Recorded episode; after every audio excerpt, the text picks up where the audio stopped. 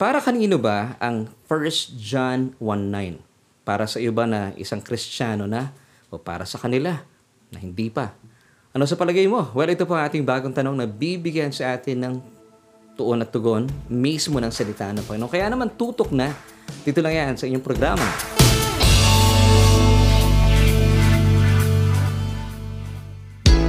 Everyone! Kumusta po kayo? Isa mapagpala at mabiyayang araw po aking pagbati and uh, once again, thank you for joining me. I'm so glad that you are able to join me once again sa isa na naman pong uh, pagkakataon at panahon. Napakagandang biyaya sa atin ng Diyos sa tayo po magsama-sama sa isa na namang edisyon na ating programang Solution with Laverne Ducot and of course, that's me. Ako po inyong uh, patuloy na makakasama at sasamahan ka mula ngayon hanggang mamaya para po sa isa na namang bagong episode kung saan ay meron tayong bagong pag-uusapan at bagong tanong na bibigyan sa atin ng tuon at tugon mismo magbumula sa salita ng Panginoon. Kaya naman, tuloy-tuloy lang, samahan po niyong lingkod at uh, tayo po ay uh, sama-samang mapagpala at matuto kahit man lang sa loob ng ilang minuto at uh, bago po tayo magtuloy-tuloy sa ating mga pag-uusapan at pag-aaralan, gusto ko muna batian lahat po ng ating mga suki at mga kababayan saan man kayong panig ng daigdig. Good morning, good afternoon, and of course, good evening. At para po sa ating mga kababayan dito sa buong Pilipinas at sa buong Mega Manila, isa mapagpalang gabi po ang uh, aking pagbati. Mula po dito yan sa aming tahanan, sa aming malit na studio.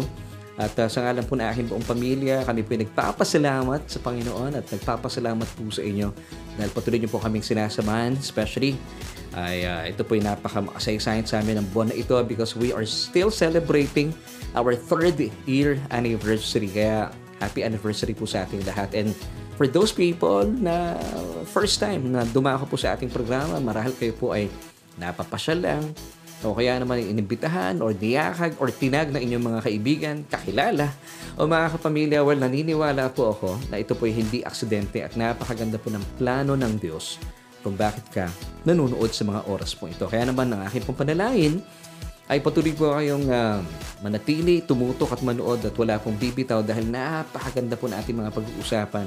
At ito po ay may kinalaman sa ating buhay at pang-araw-araw na kabuhayan. Siyempre pa, dito lang yan sa Solution with Laperinducot. Ito nga pang programa naghahatid ng tuon at tugon sa ating bawat tanong. Kaya naman, tuloy-tuloy lamang po kayo sa ating uh, panonood at sa ating pong episode sa gabing ito ay atin pong tatalakayin sa ating uh, uh, episode na pinamagatan kong Can You Be Out of Fellowship with God? Kapag tayo po ba ay uh, nagkakamali, nagkakasala bilang mga mananampalataya, tayo po ba ay nawawala na ugnayan sa Diyos? So alamin po natin ang uh, tanong na ito. Plus of course, meron pa tayong main question kung saan ay ibinigay ko na kanina. Pero since magkakapamilya tayo, uulitin ko po ang ating katanungan kung saan dito po iikot ang ating mga pag-uusapan. So once again, ito po yung ating uh, tanong na hahanapan po natin ng solution at kasama po namin kayong uh, mag-aaral at uh, tayo po ay matuto sa yaman na kapahayagan sa atin ng Panginoon. So muli po ito yung ating katanungan para po sa araw na ito. Para kanino nga ba ang 1 John 1.9? Para ba sa, sa iyo na isang Kristiyano na o para sa kanila na hindi pa? Ano sa palagay mo? Ano ang iyong masasabi po dito kung kayo po ay mayroong mga palapalagay, damdamin, kahaka-haka o kuro-kuro o kaya naman isang matibay na pinangahawakan na tugon sa ating katanungan. Pwede niyo pong uh, ilagay sa ating comment section at naisin po namin malaman ang inyong mga pananaw hinggil po sa ating katanungan. Once again, para kanino ba ang 1 John 1.9 kasi napaka controversial po ng talatang ito. Marami talaga ang nalilito. So, ito ba ay para sa mga Kristiyano na o para sa kanila na wala pang relasyon sa Panginoon at hindi pa itinuturing ng mga mananampalataya. So ano pa ang hinihintay natin? Simulan na po natin ang ating pag-aaral. Dito lang yan sa inyong programang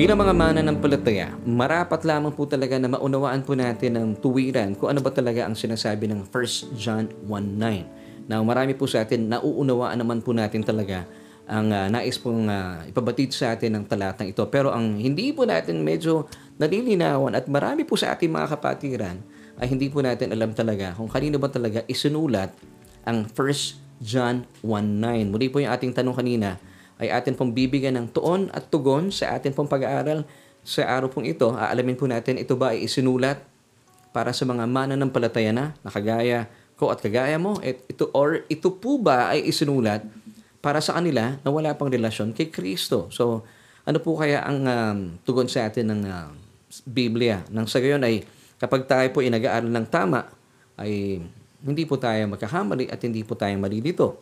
Kasi ang pangkaraniwang paniniwala po ng maraming mananampalataya sa ngayon.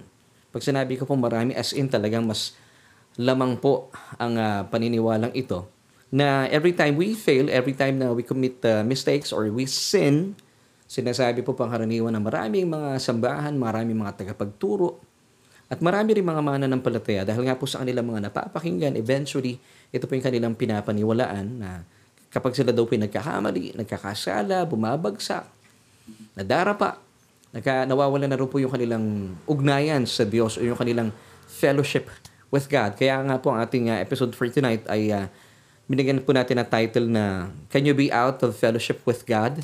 Bilang isang mananampalataya. Kasi pag sinabi nating mananampalataya, ay isa lang tumanggap kay Kristo Jesus at kinikilala niya na uh, si Jesus ang kanyang Panginoon at tagapagligtas. So muli po, ang kalituhan po ng maraming tao at uh, dalayan ko po mula sa ating episode tonight ay masagot po ito na talaga bang nawawala po yung ating ugnayan o yung ating fellowship with God every time we fail, we commit mistake or we sin. Isa po ito sa napaka-importante pinag-uusapan po natin bilang mga mananampalataya. Dahil uh, ang sabi ng iba ay uh, para manumbalik ang iyong ugnayan, ang iyong fellowship. Kasi pag sabing fellowship ay koinonia. Ay uh, kinakailangan meron kang gawin. So conditional na naman. Samantala, di ba pinag-usapan natin kahapon dahil po sa mga tinapos na gawa ng ating Panginoon Heso Kristo, hindi na, wala na pong kondisyon ang ating kalagayan sa kasalukuyan, even po yung kapatawaran. Ngayon, bakit patuloy pa rin po tayong bumabalik na you have to do something para may makamit po kayo. Bumabalik na naman tayo sa ating performance. Now, ano po yung sinasabi ng pangkaraniwang turo? Na para manumbalik daw po yung ating ugnayan, yung ating koinonia, yung ating fellowship with God, kinakailangan po nating humingi ng tawad para tayo ay patawarin sa pamagitan ng ating pangungumpisal or confession. Now, is this true? Samantala, iba po ang uh, sinasabi ng Biblia para po sa ating mga mananampalataya and this is good news. Taliwas po ito sa pangkaraniwang paniniwala ng maraming mananampalataya na nawawala daw po yung ugnayan ng isang mananampalataya sa Diyos kapag siya po ay bumabagsak, nadarapa, nagkakasala o nagkakamali.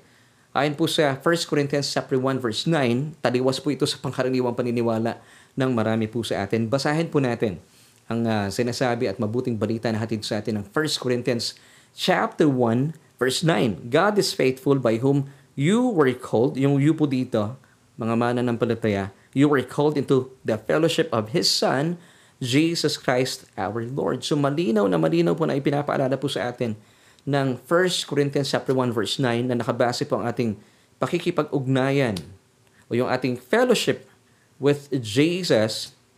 Tayo po'y tinawag ng Diyos sa ating pakikipag-ugnayan sa sa ating Panginoong Heso Kristo. Hindi po ito nakabase sa ating katapatan. Ako, buti na lang Because ito po ay nakabase sa katapatan sa atin ng Diyos. Kasi sa totoo lang, eh wala naman po tayo mapanghahawaang katapatan. Ang tao po ay walang kapangyarihan at walang kakayahan talaga na maging matapat. Kanina man, even po sa ating pagkikipag-ugnayan sa ating kapwa-tao, wala talaga tayong katapatan. Tayo po ay kulang at wala tayong kapangyarihan. Kaya nga po, praise God talaga for this verse, 1 Corinthians chapter 1 verse 9, na nakabase pala yung katapatan ng ating pakikipag-ugnayan at tayo po ay inilaan natin, nakaugnay na sa ating Panginoon Yeso Kristo dahil sa katapatan sa atin ng Diyos. And since ito po ay nakabase sa katapatan sa atin ng Diyos, all you have to do, ito pang isang mabuting balita na pahatid sa atin at ipinapaalala po sa atin ng Hebrews 10.23. So bilang mana ng palataya, ano lamang po ang kinakailangan nating isaalang-alang. Now, basahin po natin ang Hebrews 10.23.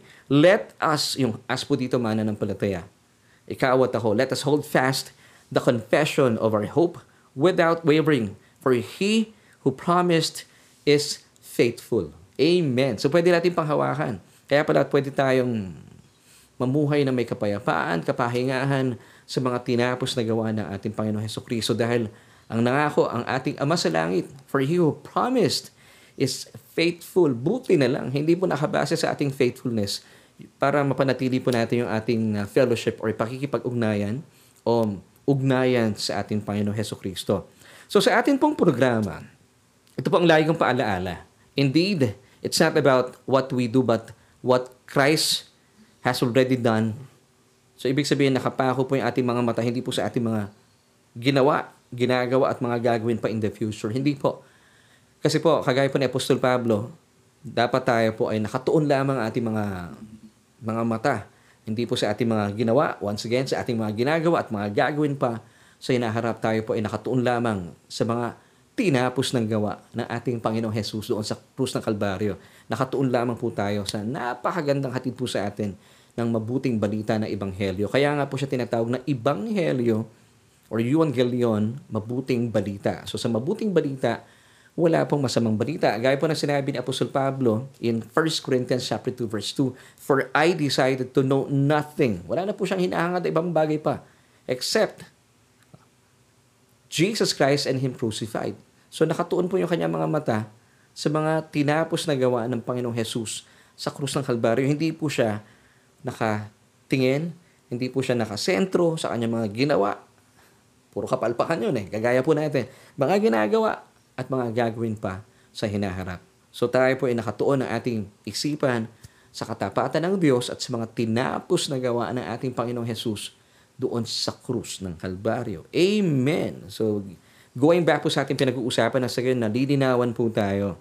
So, para mabigyan po ng tugon ng ating tanong na ang kapatawaran bang ating tinatanggap ay ito po ba ay uh, hinihingi pa rin sa Diyos o ito po ba ay sadyang inilaan na sa atin ng Diyos? Magandang tanong din po ito pa bilang uh, ating uh, pagpapatuloy sa ating mga pinag-uusapan. So hinihingi pa ba natin ang kapatawaran mula sa Diyos o ito po ba ay sadyang inilaan na po sa atin ng Diyos? Well, the good news once again, kaya po dito sa ating programa, nananagana po tayo sa good news because we are talking about the finished work of Christ on the cross. So ito po yung gospel, di ba? So kapag pinag-uusapan natin ang gospel, wala po kayong magagawa kung hindi sadyang mamangha at mamangha sa kabutihan ng Diyos at ito po ay naisa katuparan dahil nga po sa pagsunod ng ating Panginoon Heso Kristo sa pakay at kalooban ng Diyos Ama. Doon po talaga ang ating matibay na tuntungan. Kaya naman pag pinag-uusapan po ang Ebanghelyo, kapag tayo po nagba-Bible study, hindi mo may iwasang mapangiti. hindi mo may iwasang mamangha sa kabutihan at pag-ibig at sakdal na pagmamahal sa iyo ng Diyos. So dito po ang sagot, ang kapatawaran po ba hinihingi pa o sadyang tinatanggap na lamang kasi ito po ay inilaan na po sa atin ng Diyos pamagitan po ng mga tinapos na gawa ng Panginoong Jesus bilang kanyang pagsunod sa pakay at kalooban ng Diyos Ama. Ang sagot po dito ay, sinasabi ko kanina, mabuting balita, ang kapatawaran po ay tinatanggap na lang. Dahil ito po ay sadyang inilaan na po ng Diyos sa atin bilang kaloob o regalo. Sa ilalim po ng lumang kasunduan base po sa ating mga tinalahay kahapon na pag-alaman po natin na kinakailangan mo munang gumawa ng isang bagay Kagaya po ng uh, binasa nating uh, talata kapon in Matthew chapter 6 verses 14 until 15. Bago ka patawarin ng uh, yung ama sa langit, kailangan mo nang patawarin mo muna ang mga kapatid mo dito sa lupa. Kasi pag nagpatawad ka sa mga nagkasala sa iyo, sigurado, asahan mo, papatawarin ka ng iyong ama sa langit. Pero, itong hindi kagandahan balita, kapag hindi ka nagpatawad, hindi ka papatawarin ng iyong ama sa langit. Ito po ay nakabase sa iyong performance. Ngayon, nakikita po natin, hindi rin po maganda yung motibo natin. Kaya ka pala nagpapatawad lang kasi gusto mong mapatawad ka. So, hindi pa rin natin may tuturing na ganap at lubusan ang iyong kapatawaran sa iyong kapwa. Kasi meron ka pa rin maling motibo. Kaya mo lang siya pinapatawad kasi para patawarin ka ng Diyos. Kasi kapag hindi po tayo nagkaroon ng ganap na kapatawaran mula sa Diyos, hindi po ninyo mararanasan ang breakthrough sa inyong mga buhay. Hindi niyo po mararanasan ang mga tugon sa inyong mga panalangin. Bakit? Kasi hindi po maganda yung pakikipag-ugnayan sa Diyos. So, kinakailangan po natin patunayan yung ating performance, yung ating obedience. Now, ito po ay nakabase sa lumang kasunduan ng kautusan. Pero ang mabuting balita, wala na po tayo dapat dito bilang mananampalataya. At ito nga po yung pinag-usapan natin sa ating episode kahapon. Kung wala po kayong pagkakataon at hindi po namin kayo nakasama sa ating mga tinalakay kagabi, pwede niyo pong balik-balikan yung ating episode at makita po natin ang malaking kaibahan ng kapatawaran na inilaan na po sa atin ng Diyos um, sa pagitan po ng lumang kasunduan kung saan kapatawaran po sa panahong ito ay meron pang kondisyon. You have to do something, you have to forgive men bago ka patawarin ng iyong ama sa langit. Pero sa ilalim po ng bagong kasunduan ng purong biyaya sa atin ng Diyos, ang ang kapatawaran po dito ay wala ng kondisyon. Why? Because going back po sa ating pinag-uusapan, sa ilalim po ng New Covenant of Pure Grace, kung bakit po ito tinatawag na mabuting balita ng Ebanghelyo. Dahil po wala ng kondisyon at ito po ay itinuturing na at dapat din po nating tanggapin at ituring na ang kapatawaran ay isa ng regalo. Now, ano pong ginagawa natin sa regalo or sa gift? First of all, you have to believe and then receive it and then use it. Amen? Acts chapter 26 verse 18 tells us to open their eyes in order, order to turn them from darkness to light and from the power of Satan to God, that they may receive forgiveness of sins and an inheritance among those who are sanctified by faith in me. Praise God. Ang atin pong kapatawaran na tinanggap mula sa Diyos, ito po isa diyang inilaan na sa atin. Take note ha, hindi mo na kailangan. Inilaan na po niya sa atin bilang kaloob. Na kung ito po ay kaloob, gaya po ng sinabi ko kanina, and this is good news, all you have to do is believe it. Wow, meron na pa ng inilaan sa akin na ng Diyos. Of course, ito po ay nakalaan na po at pinatunayan na niya ng kanyang uh, inilagay ang kanyang bugtong na anak doon sa krus ng Kalbaryo para magdusa alang-alang sa ating mga kasalanan. At dahil po sa ating mga kasalanan, bahagi po ng kanyang pagdurusa, ang kanyang kamatayan po ay, ay, uh, ay nakamit po natin ng buhay at kaligtasan. Amen. Praise God. Ito po ang uh, kabutihan at mabuting balita na hatid sa atin ng Ebanghelyo. So mga kapatid, mga kaibigan, mga kababayan, mga kaklase, lahat po ng mga nanonood sa atin ngayon, kung kayo po ay mga mananampalataya na, mga pastor, mga Bible study leaders, ito po dapat ang ating ipinipreach. Amen. Na ang kapatawaran ay isa ng regalo. So muli po ang regalo ay pinapaniwalaan and then tinatanggap ng buong puso.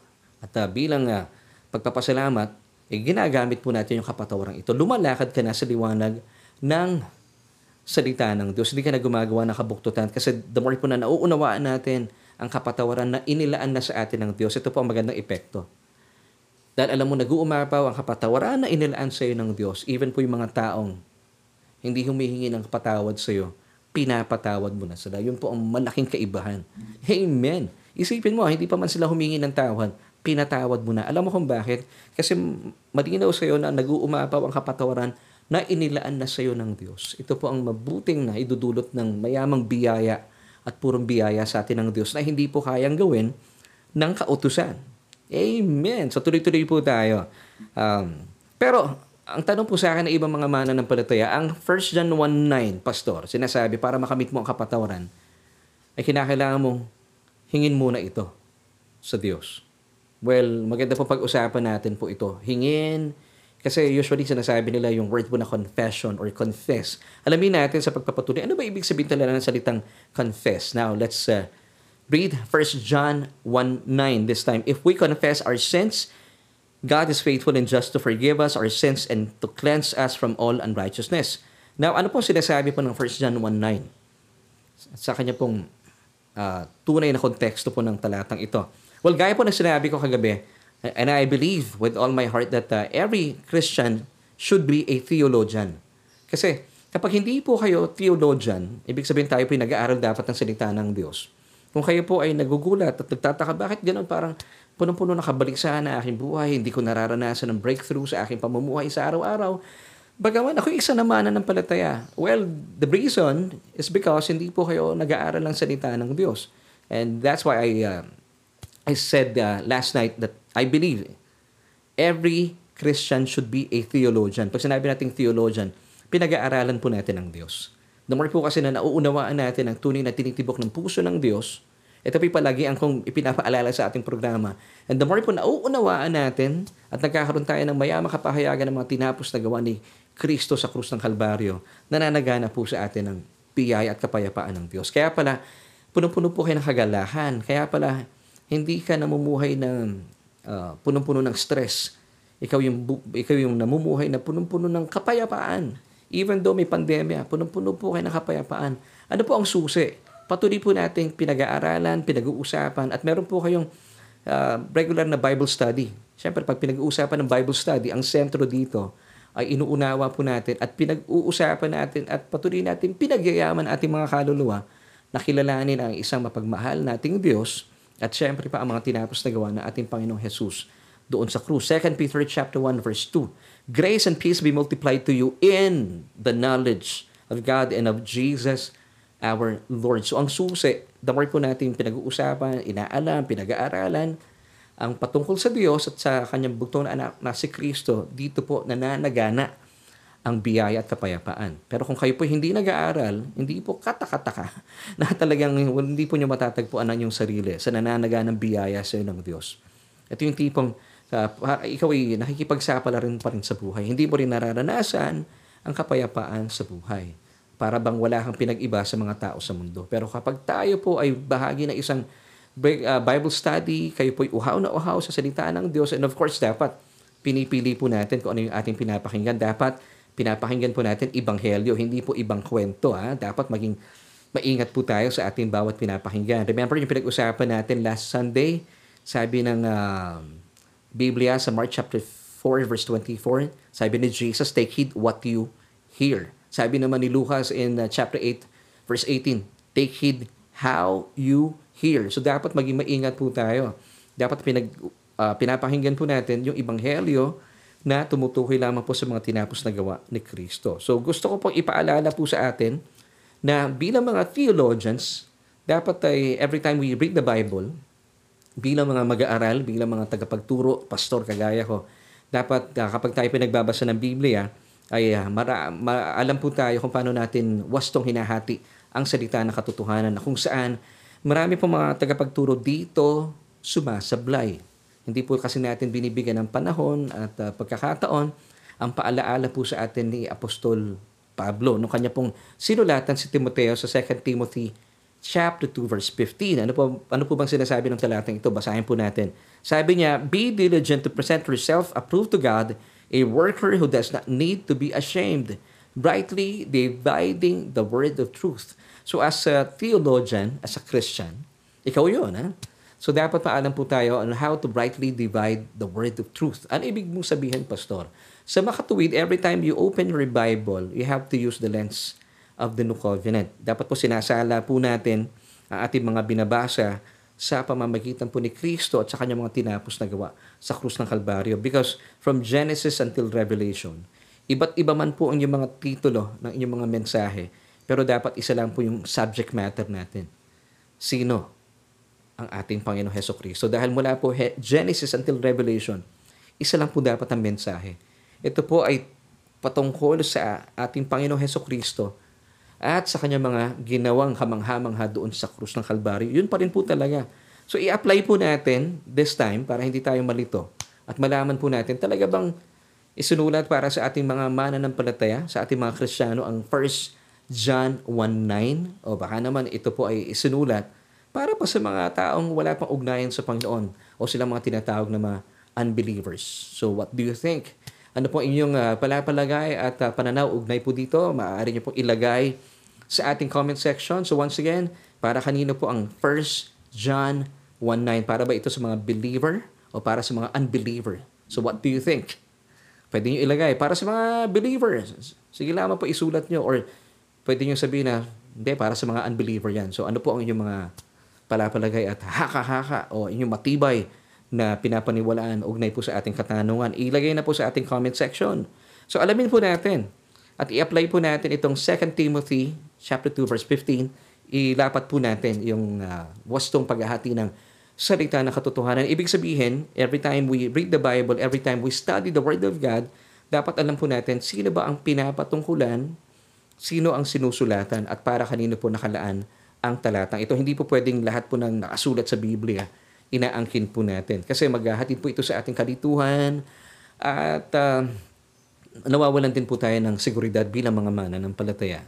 Tuloy po natin ang uh, pag-aaral. So para kanino nga ba ang 1 John 1.9? Ito po ba ay para sa mga Kristiyano na nakagaya mo o para sa kanila na wala pang kaugnayan kay Heso Kristo? So isa-isayin po natin, gusto ko muna ilatag ang isang matibay na pundasyon po natin para makilala natin sino ba talaga at ano na ngayon ang kalagayan ng isang mananampalataya na na kagaya ko at kagaya mo. Pag sinabi nating mananampalataya or believer, ikaw na tumangkilik at sumang-ayon at uh, binigyan po ng pagkakataon ng iyong sarili para tanggapin ang, ang alok sa iyo ng Diyos. Tinanggap mo ang kanyang bugtong na anak bilang iyong uh, Panginoon at sariling tagapagligtas. So ikaw ngayon ay tinatawag na believer o mananampalataya.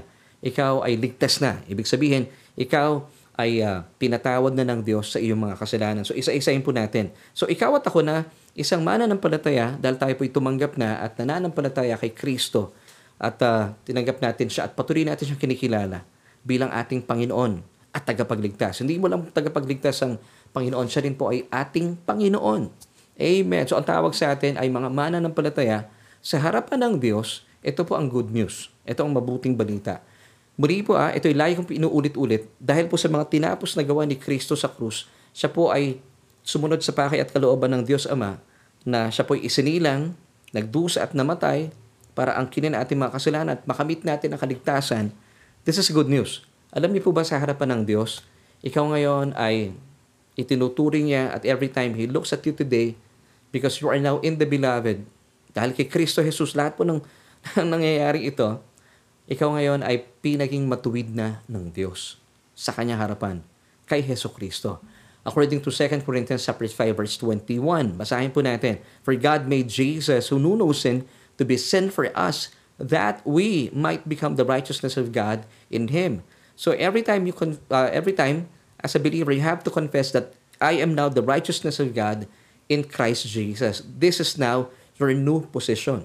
You are now in Christ and that's why every time God looks at you today, he sees you as the righteousness of God in Christ. He sees you as his righteousness in Christ. Hindi na po kayo makasalanan because today you are now in Christ. Before when you were in Adam, ang tingin po ng Diyos sa inyo, makasalanan po tayo. Dahil tayo po bilang mga isinilang, nakamit po natin bilang uh, uh, namana natin sa unang uh, tao na si Adan ang kasalanan, kaya tayo po ay makasalanan. Pero nung tayo po ay tumangkilik sa paanyaya ng Diyos, wala na po tayo kay Adan. Nilipat na tayo ng Diyos mula kay Adam, nilipat na tayo kay Kristo Jesus. And that's why today, you are no longer in your sins. Why? Because you are now in Christ. You are now the righteousness of God in Christ. So bilang mananampalataya, you must be established in this truth. You are now the righteousness of God in Christ. So pwede po ba natin ilagay sa ating comment section, I am now the righteousness of God in Christ. So ikaw ito kapatid ha. Now, ito pa isang maganda nangyari. Tayo po ay lubusan ng tinubos dahil po sa dugo na tumigis doon sa krus ng Kalbaryo. Nakamit po natin ang lubusan at ganap na kapatawaran dahil po sa kasaganahan ng biyaya sa atin ng Diyos. Ephesians chapter 1 verse 7 tells us, In Jesus we have redemption through His blood, the forgiveness of sins according to the riches of His grace. So nakamit po natin ang ganap na katubusan sa ating mga kasalanan at kapatawaran dahil po sa kanyang dugo na tumigis sa krus ng Kalbaryo. At ito po ay ayon sa kasaganahan ng kanyang biyaya. Hindi po ito ayon sa kasaganahan ng ating confession. Hindi po. Dahil hindi naman tayo sagana doon eh. So ang nag-save po sa atin, hindi po yung ating pangungumpisal, hindi po yung ating confession. Ang nag-save po sa atin, yung dugo na tumigil sa krus ng Kalbaryo. So dapat maging malinaw po ito sa atin. This is verse 7 ng Ephesians chapter 1. At dahil po sa mga pangyayaring ito, sabi po ng verse 6 ng Ephesians chapter 1, since we are now in the beloved, alam niyo po ba ano po ang tingin sa atin ng Diyos pa? We are now highly uh, greatly blessed and highly favored because we are in the beloved. Sa wikang Griego, yung pong word dito na accepted, we are karitu.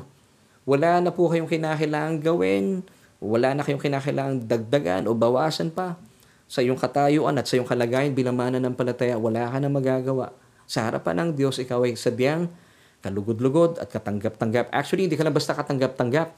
Lubusan ka pang pinaburan. You are greatly blessed and highly favored, accepted sa sa Ephesians 1 verse 6. Pero medyo weak po yung uh, pagkakasulat dito because in the original text, yung pong word na accepted dito ay karitu. It means greatly blessed and highly favored. Why? Because we are in the beloved. Sino yung beloved? Christ Himself. Amen. So ito, ikaw. Dapat malinaw po ito sa atin. And of course, bilang mga mana ng palataya, ni Kristo tayo itinuturing ng matuwid sa harapan ng Diyos dahil naniniwala po tayo na si Jesus ay hindi po nanatiling patay. Kasi po siya po, inangkin nga po niya ang ating mga kasalanan, pinagdusahan niya, at dahil dito ay uh, tinubos niya tayo sa pamagitan ng kanyang kamatayan. Pero hindi po natapos dito. After three days, He was praised by God from the grave. So siya po ay nabuhay na maguli. Ano po ibig sabihin ng kanyang pagkabuhay na maguli? Ito po yung ating resibo. Kung ang kanyang kamatayan po yung, at, yung kanyang payment, yung bayad, kinakailangan may resibo. Ano yung resibo natin? Nung nabuhay maguli ang ating Panginoon Heso Kristo, ibig sabihin ito po yung pwede natin panghawakan na ako ngayon ay pinaging matuwid sa harapan ng Diyos dahil sa kanyang mga ginawa sa krus ng Kalbaryo. So kung merong bayad, muli po ang bayad yung kanyang kamatayan. Jesus' death was His payment for our sins. Now, para maging matibay po at uh, wala po tayong ika nga eh, wala tayong agam-agam at hindi ka pwedeng balikan ng kalaban. Kung babalikan ka man ng kalaban at sinasabi niya, ikaw ba ang ikaw ba matuwid? Ganyan ba ang, ang krisyano matuwid? Yes, meron kang resibo, pangahawakan. Pag tinatanong ka ng sino man o even po ng kalaban, yan ba ang matuwid? Ano po ang resibo natin papakita? Ng buhay maguli ang ating Panginoong Heso Kristo. At dahil po siya binuhay na maguli, ito po ay bilang patunay na tayo po'y pinaging matuwid na sa harapan ng Diyos. Dahil po sa kanyang mga tinapos na gawa, natagpuan po tayo ng Diyos na malinis na malinis na mula sa mga kasalanan, tayo po ay matuwid na sa harapan ng Diyos. Kaya po niya binuhay na maguli ang kanyang bugtong na anak. So ito yung resibo nating pinanghahawakan. Romans chapter 4, verse 25 bilang patunay sa ating pinag-uusapan.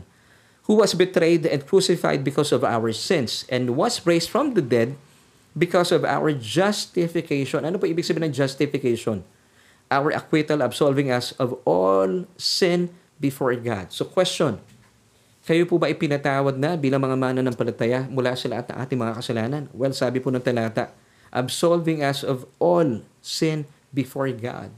Wala na pong lilinaw po sa talatang ito.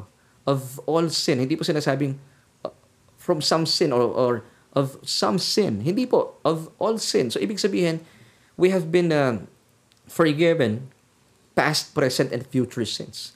Kasi nung ipinako po sa krus sa ating Panginoon Heso Kristo, wala pa po tayo noon. Future po tayo, pero dahil po sa napaka makapangyarihan ng dugo ng ating Panginoon Heso Kristo, yung pong kanyang kamatayan, yung kanyang dugo was an overpayment or an overpayment for all of our sins. Amen. Praise God. Kaya talagang kamangha-mangha po ang uh, mga ginawa pong um, ng Panginoong Heso Kristo doon sa krus ng Kalbaryo. So ang mga talatang ito ay nagpapatunay na tayo po bilang mga mananampalataya pinaging matuwid na sa harapan ng Diyos. Bakit? Dahil po lahat ng ating mga kasalanan, tayo po ay absolved na of all our sin before God. Kasi po lahat ng ating mga kasalanan ay uh, tinanggap po na ating Panginoong Heso Kristo sa kanyang katawan. And then he cried out, It is finished. Naganap na. Anong nata- na, naganap na? Lahat po ng ating mga kasalanan ay pinagbayaran na niya. Said na said na. Kaya wala na pong babalikan pa ang Diyos sa iyo bilang isang mananampalataya. Kaya po ang Diyos sa ngayon ay uh, hindi na po niya ibibilang ang ating mga kasalanan laban po sa atin according to 2 Corinthians chapter 5 verse 19. Paano niya ibibilang? Paano niyang i, uh, i, ipupunto sa iyo o ilalabas sa iyo ang iyong mga kasalanan? Sinaid na po na ating Panginoong Jesus sa krus ng Kalbaryo. Wala na siya ibibilang pa sa atin. Kaya nga po tayo itinuturing na pinagpala, greatly blessed and highly favored because we are now in the beloved, forgiven. Amen. You are forgiven. Now, ang mga talatang na ating binasa kanina, nagpapatunay that really we are cleansed na. Cleansed na. Ibig sabihin, past tense. We are now cleansed from all unrighteousness. So, said na. Amen. Because once upon a time, lahat po na ating mga kasalanan were imputed upon the body of Jesus Christ on the cross. Kaya po wala na pong i-impute pa sa atin ng Diyos. Kasi, magiging um, unrighteous po ang Diyos kung bibigyan pa tayo or ibibilang pa sa atin ng Diyos sa ating mga kasalanan. Sabi nga po ng batas, di ba? You cannot be punished the same sin twice. Hindi po gagawin ng Diyos yon. Ang Diyos po ay uh, matuwid, hindi niya gagawin yun. Kung ito pong ating mga kasalanan, lahat po ng mga mana ng ating Panginoon Heso Kristo ay pinarusahan na po ating mga kasalanan sa katawan ng kanyang bugtong na anak hindi na po niya uulitin pa na parusahan na ating mga kasalanan para pagbayaran po natin. You cannot be punished the same sin twice. And this is good news. Ito po nagbibigay sa atin ng kagalahan. So, paano po muli nangyari po ang uh, ating mga pinag-uusapan? Bakit tayo ay itinuturing ng matuwid sa harapan ng Diyos? Well, ang lahat po ay nangyari, it's through Jesus' blood that was shed on the cross. Praise God. Ganun po kasimple. So, all you have to do, kung kayo po ay gusto nyo maligtas, kung wala pa po kayong kaugnayan sa ating Panginoong Heso Kristo, hindi mo na kinakailangang magpenitensya or saktan pa inyong mga sarili. Hindi po pinadali pong lahat ng Diyos. All you have to do, you just have to put your faith in Christ alone. Maniwala po kayo na sa Kanya pong pagdurusa at kamatayan, nakamit po natin ang lubos ang katubusan at kaligtasan. In Jesus, we have redemption through His blood, the forgiveness of sins according to the riches of His grace. Amen.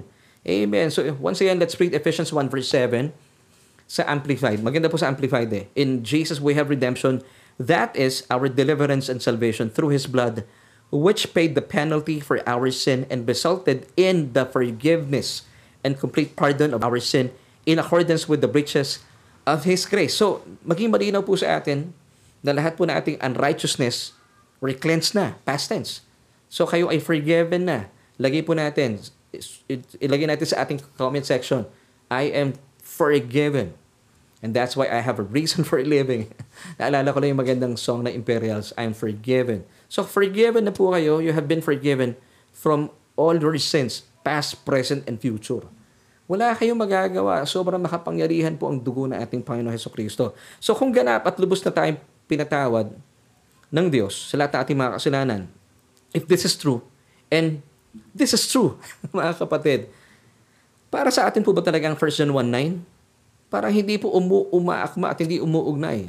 So alamin po natin, kasi many Christians at large, they have taken this verse, version 1.9, and built a whole new doctrine around it. Samantalang, ang totoo, isinulat po ito ni Juan sa mga unbelievers. So, going back sa ating question, ito po ba isinulat para sa mga believers, sa mga mananampalatayang kagaya ko at kagaya mo? Hindi po. Ito po ay isinulat sa mga Gnostics, sa mga unbelievers na mga Gnostics. Sino-sino po itong mga Gnostics na ito? Sila po yung mga hindi mananampalataya. Sila po ay walang ugnayan sa ating Panginoon Heso Kristo. Sila po ay wala sa liwanag ng ating Panginoon Heso Kristo. Pag sinabi po nating Gnostic, meaning uh, knowledge, ito po yung mga taong naniniwala na meron silang tinataglay na kakaibang kaalaman. Naniniwala po sila na and they still have this belief until today kasi may mga Gnostics pa rin eh. They believe that the that uh, matter which forms physical objects and occupy space is evil. Kaya hindi sila naniniwala nagkatawang tao ang Diyos. Hindi sila naniniwala kay Kristo. Pero hindi po talaga isinulat ang uh, 1 John 1.9 para po sa mga mananampalataya. Ito po ay particular, yung 1 John chapter 1, particular po ito sa mga unbelievers, mga Gnostics na unbelievers. Kung mapapansin niyo po, wala pong bati dito si Apostol um, oh, Juan hindi niya binati yung mga kapatiran. Kasi pagdating po sa 1 John chapter 2, binati niya po dito yung mga kapatiran. So basically, 1 John chapter 1 ay written po ito for the unbelievers. Now, basahin po natin once again. At uh, hanggang mamaya po papatunayan po na ating mga pag-uusapan na talagang hindi po ito inilaan at isinulat para po sa mga mananampalataya na kagaya ko at kagaya mo because tayo po ay cleansed na, pinatawad na sa lahat ng ating mga kabuktutan at kasalanan ano po yung naging sanhi na ating kalinisan o yung ating kapatawaran, ating mga kasalanan. In Jesus, we have redemption through His blood, the forgiveness of sins according to the riches of His grace. So pinatawad na, said na eh. Sa ano pang, ano pang isa, sasairin kung said na. Kasi kung hindi po ito said sa krus, dapat ang isinigaw ni Jesus, it is almost finished. Hindi naman po yun ang sinabi ni Jesus, it is finished. So ibig sabihin, wala nang dapat gawin. Tapos na. Now, going back po sa ating uh, talata, 1 John 1.9, nang sa gayon ay uh, himaymayan po natin ito. If we confess our sins, He is faithful, God is faithful and just to forgive us our sins and to cleanse us from all unrighteousness. Now, dito po nagkakaroon ng kalituhan ng marami mananampalataya. Yung word po na confess. If we confess, let's go back to the verse once again. If we confess, yung pong word dito na confess, in Greek, it's homologeo or homologio, which means to say the same thing as another, to agree with, to assent. Ibig sabihin, kausap mo dito ang Diyos. You are in agreement with God. Sa Tagalog, pag sinabi natin homologio, ito ay mangumpisal. Pag sinabi natin mangumpisal, kayo ay sumasang-ayon o nagsasalita ng kapareho sa sinasabi ng iyong kausap. Halimbawa, sabi po ng Diyos in this passage, ikaw ay isang makasalanan. Ano po yung pangungumpisal or confess or homologio? Ibig sabihin, ganito po yung homologio, confession. Sabi ng Diyos, ikaw ay makasalanan. Yes, Lord, ipinapahayag ko, ako nga po, sumasang-ayon ako sa inyo. Ako ay isang makasalanan. Now, sino po yung mga makasalanan? Yung mga unbeliever. Kung ikaw ay isang mananampalataya at itinuturing mo pa rin ikaw ay makasalanan, ipinagsisigawan mo na patay si Kristo according to 1 Corinthians chapter 15 verse 17. I- Maisingit ko na po yung talatang ito because sabi po ng talatang ito, if Christ is not risen, your faith is futile or futile. Walang kabuluhan. You are still in your sins. Now, nabuhay po bang maguli ang ating Panginoon Heso Kristo? Yes, of course. Sige nga po, ilagay ninyo sa ating comment section sa mga naniniwala buhay po si Kristo. Nabuhay po ba siya maguli? Yes. So, ibig sabihin, your faith is effectual, may kabuluhan. And that's why we are no longer in our sins. So, hindi po para sa atin talaga ang 1 John 1.9 because as a believer, you are no longer in your sins. Kasi nga po, nabuhay maguli si Kristo. Bilang patunay, going back po sa ating pinag-usapan kanina, kung ang kamatayan po ng Panginoon ang at ang kanyang uh, pambayad or payment, ang atin pong resibo, siya po yung nabuhay na maguli bilang patunay na tayo po ay matuwid na. So kung matuwid ka na sa harapan ng Diyos, hindi ka na makasalanan. In this case, sabi po ng talata, once again, 1 John 1.9, if we confess our sins. So ano po yung confession? Once again, confess homologio. You are in agreement with God. Sabi ng Diyos, makasalanan ka. So paano ka magko-confess? Ibig sabihin, sumasang-ayon ka sa kausap mo. Sabi ng Diyos, makasalanan ka. Opo, Panginoon, makasalanan ako. So, sino kinakausap niya dito? Yung mga makasalanan, mga unbelievers pa. Hindi na is- ikaw ito. Hindi na para sa'yo ang 1 John 1.9. So, pag sinabi natin once again, uh, confess its homologio or homologio, meaning, ito ang magandang uh, patunay. Homologio, to say the same thing as another, to agree with, or to assent. If we confess our sins, He is faithful and just to forgive us. Amen. At talaga naman pong faithful and just ang Diyos na pinatawad tayo. Ano po yung kanyang faithfulness? Ano po yung kanyang katwiran? Meron pong katwiran, may matibay pong tayong sandigan. Paano, tayo, paano natin nakamit ang uh, kapatawaran ng katubusan? Ibinigay niya ang kanyang bugtong na anak. Dahil po sa mga tinapos na gawa ni Kristo, we have been cleansed from all uh, uh, unrighteousness. Kaya nga po tayo bilang mga mana ng palataya, pinatawad na, nilinis na sa lahat ng ating mga kabuktutan, sa lahat ng ating mga kasalanan. So kung nung panahong ito, nung tayo po yung mga unbelievers pa, kinonfess na po natin ang 1 John 1.9, ibig sabihin, pinaging matuwid ka na, pinaging malinis ka na sa lahat ng iyong mga kasalanan. So ang 1 John 1.9 po ay hindi para sa iyo bilang mga mana ng palataya. Ito po ay isinulat para sa mga unbelievers kasi once upon a time, noong hindi pa po tayo mana ng palataya, noong hindi pa tayo Christian, we also confess our sins, hindi po ba? Amen. And God is faithful and just, and He already and He forgave us and He cleansed us from all unrighteousness. Ano po yung matibay nating uh, sandigan dito? Ano po yung katapatan sa atin ng Diyos? Ano yung pwede natin panghawakan na siya po ay matapat at matuwid na tayo po pinatawad sa ating mga kasalanan? Ibinigay po niya ang kanyang bugtong na anak para magdusa at mamatay doon sa krus ng Kalbaryo. Ito po ay bilang patunay dahil po sa kanyang dugo na tumigil sa krus ng Kalbaryo, tayo po ay nilinis na sa lahat ng ating mga kasalanan. Alam niyo po, maisingit ko lang din po, sa ilalim po ng lumang kautusan, ang uh, kanila po mga kasalanan ay tinatakpan lamang ng dugo ng mga hayop. Yung dugo po ng mga hayop, kapag sila po ay nag-aalay, ito po ay may kapangyarihang takpan lamang ang kasalanan nila sa loob ng labing dalawang buwan. Hindi po kagandahang balita yun. Then after one year, gagawa na naman po sila, magsasagawa sila ng pag-aalay na naman bilang sakripisyo para pagtakpan yung kanilang mga kasalanan. Pero ang kaibahan po sa panahon natin sa ngayon, isinugo po ng Diyos ang kanyang kordero. Sino po siya? Ang ating Panginoon Heso Kristo. Ngayon, ano po yung mabuting balita? Na sadyang napakagandang balita kumpara po sa lumang kasunduan ng lumang um, uh, ng kautusan ni Moises. Yung pong kasalanan natin sa ngayon, kung kayo po ay naglagak ng inyong pananampalataya sa kordero ng Diyos na inilaan niya, noon pa man, ang atin pong mga kasalanan dahil po sa kanyang dugo na sobrang makapangyarihan. Hindi lamang po niya tinakpan ang ating mga kasalanan bagkus ang ating pong mga kasalanan ay lubusan niyang pinawi at tinanggal sa pamagitan ng kanyang dugo. Ngayon, gaano po katagal tinanggal yung ating mga kasalanan. Kung sa ilalim po ng lumang kasunduan, ito po ay tinakpan lamang sa loob ng labing dalawang buwan o isang taon, ano po ang kapangyarihan ng dugo ng kordero ng Diyos, ang ating Panginoon Heso Kristo. Ang atin po mga kasalanan hindi po tinakpan, ha? uulitin ko, ito po ay kanyang tinanggal. For how long? Forever. And that's why the new covenant of free grace, it's really the gospel. It's the good news. Amen. So narito po ang isa pang talata na nagpapatunay na gusto ko po ibigay po sa inyo na hindi po talaga para sa atin ang 1 John 1.9 kasi hindi na po kayo makasalanan. Nung one time na kinonfess niyo po, nung kayo po hindi pa mananampalataya and then you confess your sins, kinonfess natin, naghomologyo po tayo sa Diyos, tayo po sumang-ayon sa Kanya, pinatawad na tayo. God is faithful and just and He already forgave us from all our sins and unrighteousnesses. Wow, ganun ang sasabihin ko. Now, ano po ang talata na pwede natin panghawakan na lahat po natin mga kasalanan ay pinatawad na.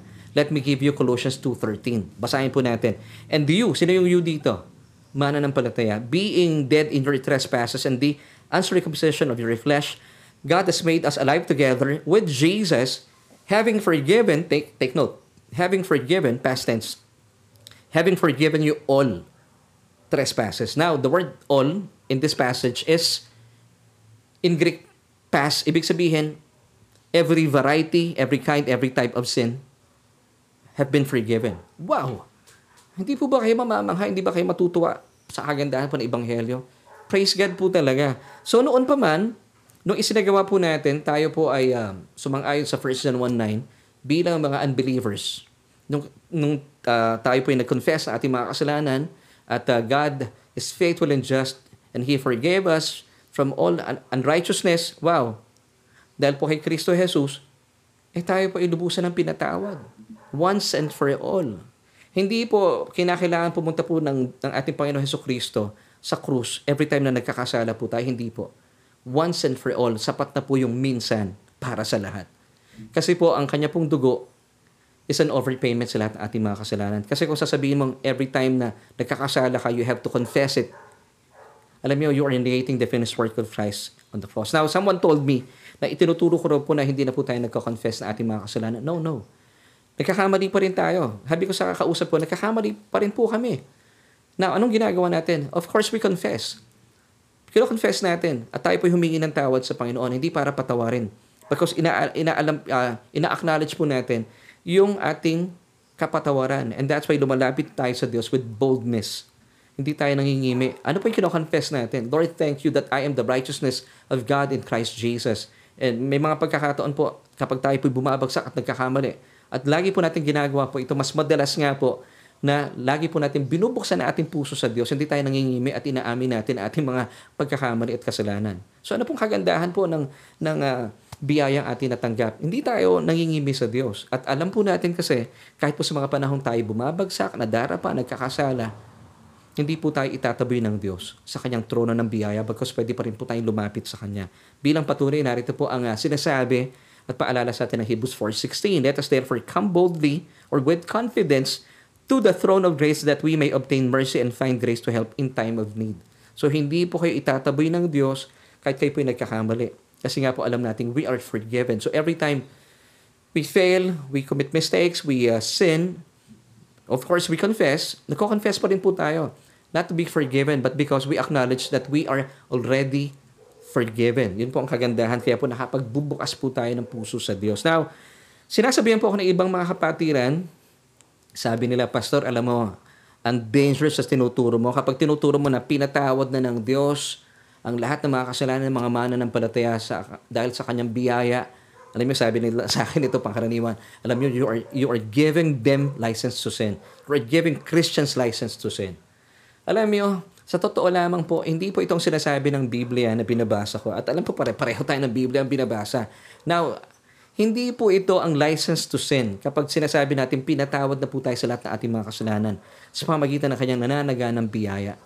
Kasi sabi po in Romans chapter 6 verse 14, Take note of this awesome verse, For sin shall not have dominion over you. Wala na pong kapangyarihan ng kasalanan. Yung pong word dito na sin, pwedeng palitan na Satan because yung word po dito na sin ay pangalan or noun. So, pwede nating sabihin na for Satan shall not have power or dominion over you. Why? Because or for you are not under law, but under grace. So the more po natin pinipreach ang biyaya, ang mga tao po na naniniwala at na, ay napapalaya po mula sa kasalanan. So taliwas po ito sa sinasabi ng maraming mga mananampalataya. So malinaw na sinasabi na kapag kayo po ay nagpapasailalim sa biyaya, wala pong kapangyarihan laban sa inyo. Si Satanas mismo. Wow! So ang turo na nagbibigay po ng lisensya para magkasala ang mga mananampalataya, hindi po yung pagtuturo ng ibanghelyo. Actually, ang ibanghelyo ay ang biyaya ng Diyos. Alam niyo kung ano po ang pagtuturo? at pagbibigay po ng lisensya para magkasala ang maraming mananampalataya? Yung pagbibigay po ng 1 John 1.9. Sa totoo lang, kung atin pong uh, himay-mayan, alam niyo kung bakit? Kasi para sa kanila, kapag sinasabi natin, isipin niyo po ito, halimbawa, ah, kasi naniniwala sila kapag sila po yung nagkakasala, ang kailangan lamang nilang gawin, ipahayag ang kanilang mga kasalanan. Of course, they'll go back to 1 John 1.9. So every time na sila po yung nagkakamali, nagkakasala, lalapit lang sila sa Diyos. Ipapahayag nila yung kanilang mga kasalanan. At yun pong paniniwala nila, pinataw, papatawarin sila ng Diyos. So, papatawarin na naman sila ng Diyos. Hindi po nila, nila pinapaniwalaan na pinatawad na sila ng Diyos. So, nakabase yung kanilang kapatawaran sa kanilang confession. Now, nakabase sa performance, bumabalik na naman sila sa law.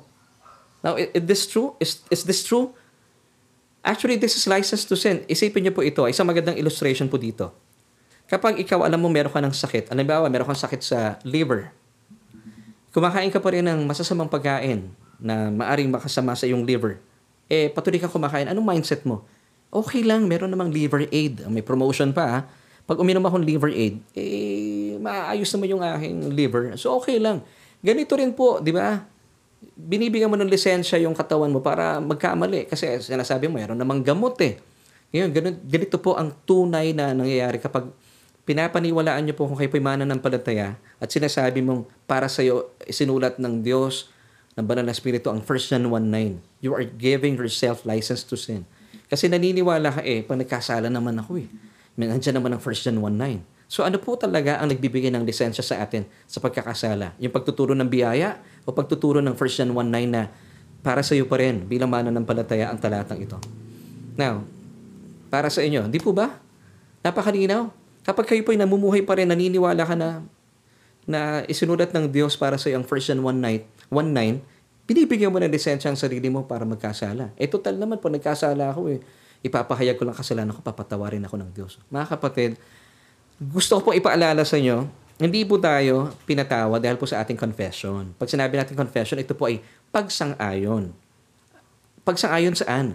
Sumasang-ayon po tayo na tayo po'y pinatawad sa pamamagitan po ng dugo ng ating Panginoong Heso Kristo. Hindi po yung ating confession. Yung ating pong confession, it's just pagsang-ayon in agreement with God na sa pamamagitan, sinasabi ng, ng uh, Ephesians 1 verse 7, na sa pamagitan ng kanyang dugo, nakamit po natin ng lubusang katubusan, kapatawaran sa ating mga kasalanan, dahil po sa kasaganahan ng biyaya sa atin ng Diyos. So, ang katiyakan po natin bilang mga mana ng palataya, na tayo po ay forgiven na kaya hindi na po para sa atin talaga ang 1 John 1.9. At tayo po bilang mga mananampalataya, dapat paniwalaan po natin ito because we live from faith to faith. Hindi po tayo namumuhay from confession to confession. Nako, ang hirap nun. Kasi kung kayo po ay namumuhay ng confession, from confession to confession, dapat lahat po ng mga kasalanan ninyo, every time you fail, eh dapat talaga dinudulog nyo po ito. Kasi para kayo po ay maging matuwid sa harapan ng Diyos. Hindi po ganun ang sinasabi ng Biblia. Sabi po Romans chapter 1 verse 17, as a believer, we live from faith to faith. Nananampalataya ka. Na even though kayo po na bumabagsak at nagkakamali, you're still the righteousness of God in Christ Jesus. Basahin po natin. For in it, the righteousness of God is revealed from faith to faith, as it is written, the just shall live by faith. Amen.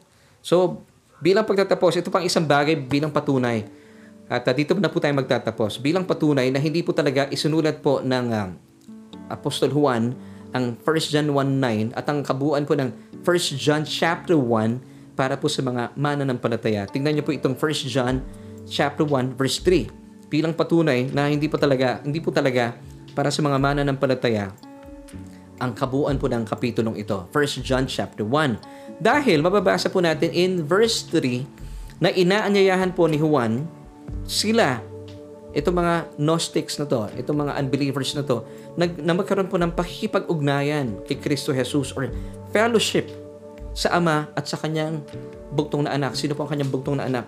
Si Kristo. Basahin po natin 1 John chapter 1 verse 3 at dito na po tayo magtatapos.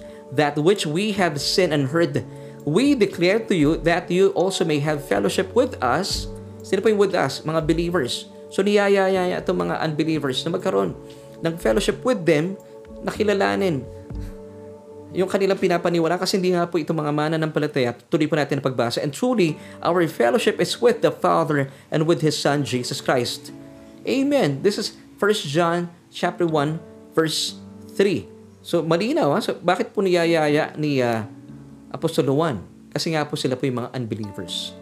Amen. So, bilang pagtatapos, ay uh, bigyan tugon na po natin ating katanungan kanina. At nang sa gayon, magkaroon na po tayo ng tamang solution. Alam ko, namamangha po kayo at talaga namang napakaganda po ng, uh, at napakalino po ng pagpapaliwanag sa atin ng banal na spirito ugnay po sa ating mga pinag-uusapan.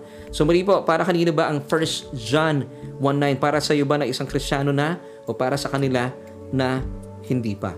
So mali na po ang ating sagot at uh, sinagot din po na ating mga binasa ang 1 John 1.9 na hindi po isinulat para sa mga mananampalataya kundi para sa mga taong wala pang kaugnayan sa Panginoon Heso Kristo. And that's why si uh, Apostol Juan, iniimbitahan po yung kanyang mga sinulatan in 1 John chapter 1 na magkaroon din ng ugnayan sa kanilang pakikipag-ugnayan sa Ama at sa ating Panginoon Heso Kristo. So, ibig sabihin, hindi sila uh, hindi sila mga mana ng palataya. So, nasagot na po natin.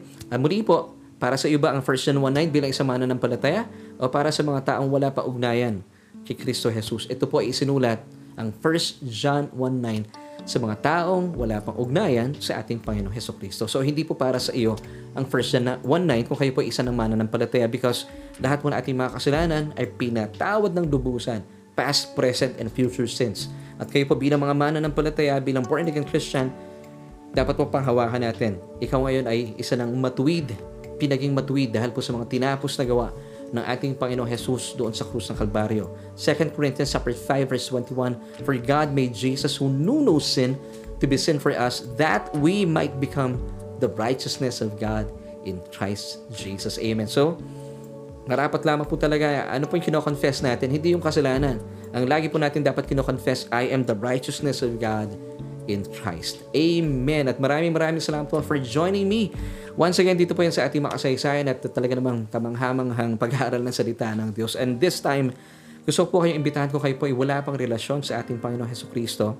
Sabi po in Romans 10 verse 9, para po lubusan po ninyong maranasan, nakagalakan, at uh, kapayapaan at ang biyaya na nananagana ay uh, magkaroon po tayo ng ugnayan sa bugtong na anak ng Diyos. Romans 10 verse 9 tells us that if we confess with our mouth the Lord Jesus Christ and believe in our hearts that He was raised from the dead, you shall be saved. Marahil ang tanong mo, Pastor, ano pong gagawin ko? Simple lamang po. And I believe we have this urge of committing yourself today sa ating Diyos. Well, wag na po natin ipagpabukas pa. Samantalahin po natin because now is the day of salvation. Today is the day. Amen. So magpipray po ako. Pray with me. Lahat po na aking mga bibigkasin, bigkasin niyo po ito. Malakas. Dapat naririnig po natin. At maniwala po kayo sa inyong mga puso na ang Panginoong Jesus po ay nabuhay na maguli. Hindi po siya na natiling patay at kayo po ay maliligtas. Amen. So tayo po manalangin. Sabayan niyo po ako sa panalangin ito. Sabihin niyo po ito. O Diyos, kinikilala ko ang aking sarili bilang isang makasalanan at hiwalay kay Kristo Jesus. Wala po akong kakayahan at kaya naman sa oras po ito, tinatanggap ko si Jesus bilang aking Panginoon at sariling tagapagligtas. Naniniwala po ako sa Kanya na doon sa krus ng Kalbaryo, lahat po ng aking mga kasalanan ay pinatawad na. At kaya naman, nananampalataya po ako na ako ngayon ay ligtas na. Salamat po at inaangking ko ang iyong kaloob na kaligtasan at maraming salamat din po ng aking pangalan ay nakasulat na sa aklat ng buhay. Amen. At sa pagkakataon naman po ito, nais ko kayong ipanalangin, kayong uh, uh, napuksan at napagpala po sa ating mga pinag-usapan at patuloy po tayong magpasalamat at magpuri sa Diyos. Let's pray. Aming Diyos at ang mamahapangyarihan sa lahat. Maraming maraming salamat po minsan pa sa isa na namang panahon at pagkakataon at kami po ay uh, napalaya mula po sa aming mga pinag-usapan Salamat sa iyong mga kapahayagan na siyang nagpapatunay kami po bilang mga mana ng palataya dahil po sa mga tinapos na gawa ng yung bugtong na anak na si Kristo doon sa krus ng Kalbaryo ay uh, totohanan.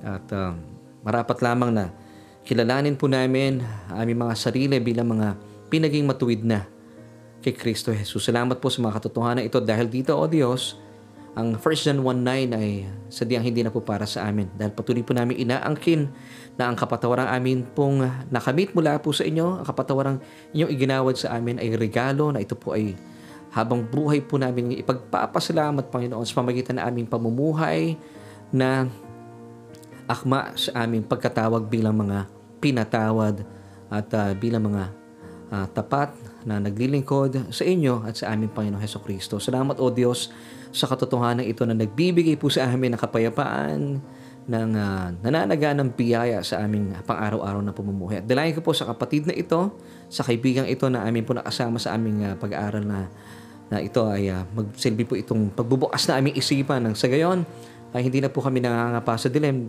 dulot po na aming uh, kawalan ng kasiguruhan na aming agam-agam bagos Panginoon sa aming mga pinag-usapan sa araw po ito. Nabuksan ang aming isipan sa katotohanan at dahil po dito kami nga po ay malayang mamumuhay sa araw-araw. Taglay ang kapayapaan kapahingahan at kagalahan sa aming mga puso't isipan Salamat o Diyos ang lahat po ito ay naisa katuparan dahil sa pagsunod ng aming Panginoon Jesus sa inyong paki at kalooban ng kanya ibinigay ang kanyang buhay, ang kanyang katawan bilang haing handog alang-alang sa katubusan at kaligtasan ng uh, sino mang nananampalataya sa Kanya. Salamat, Banal na Espiritu, sa inyong patuloy na pagtuturo sa amin at nagbibigay po ito sa amin ng kagalakan, na patuloy po namin ibahagi ang katotohanan at mga katotohanan aming nakamtan mula po sa pag-aaral na ito sa aming mga kaibigan, kakilala at mga kapamilya. Salamat sa si O Diyos.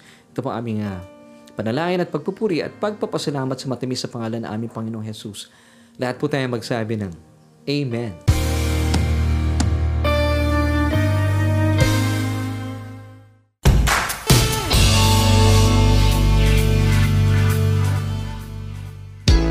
Maraming maraming salamat kaibigan for joining me sa isa na naman pong edisyon ating programang Solution with uh, Laverne Ducot. At ako nga po yan ang inyong uh, sinamahan at patuloy po kayong uh, sinasamahan po rin hanggang sa kasalukuyan. Pero hindi po natin namamalayan na tayo po nasa huling bahagi na ng ating programa. Well, yan po talaga kapag tayo po nag enjoy sa ating mga pinag-uusapan. At pansamantala, tayo po muna ay mag-iwa-hiwalay at muli po tayo makikita next Tuesday para sa isa na namang edisyon ng ating uh, programang Solution with Lafren Dufault. Ito nga po ating uh, online Bible study. At sa ngalan po na aking buong pamilya, we praise God and we thank you sa inyo pong patuloy na pakikipagbalikat at tagapay sa ating programa at kung kayo po napagpala at naniniwalang patuloy sa ating mga pinag-uusapan, pwede po pang maglambing eh, anniversary naman.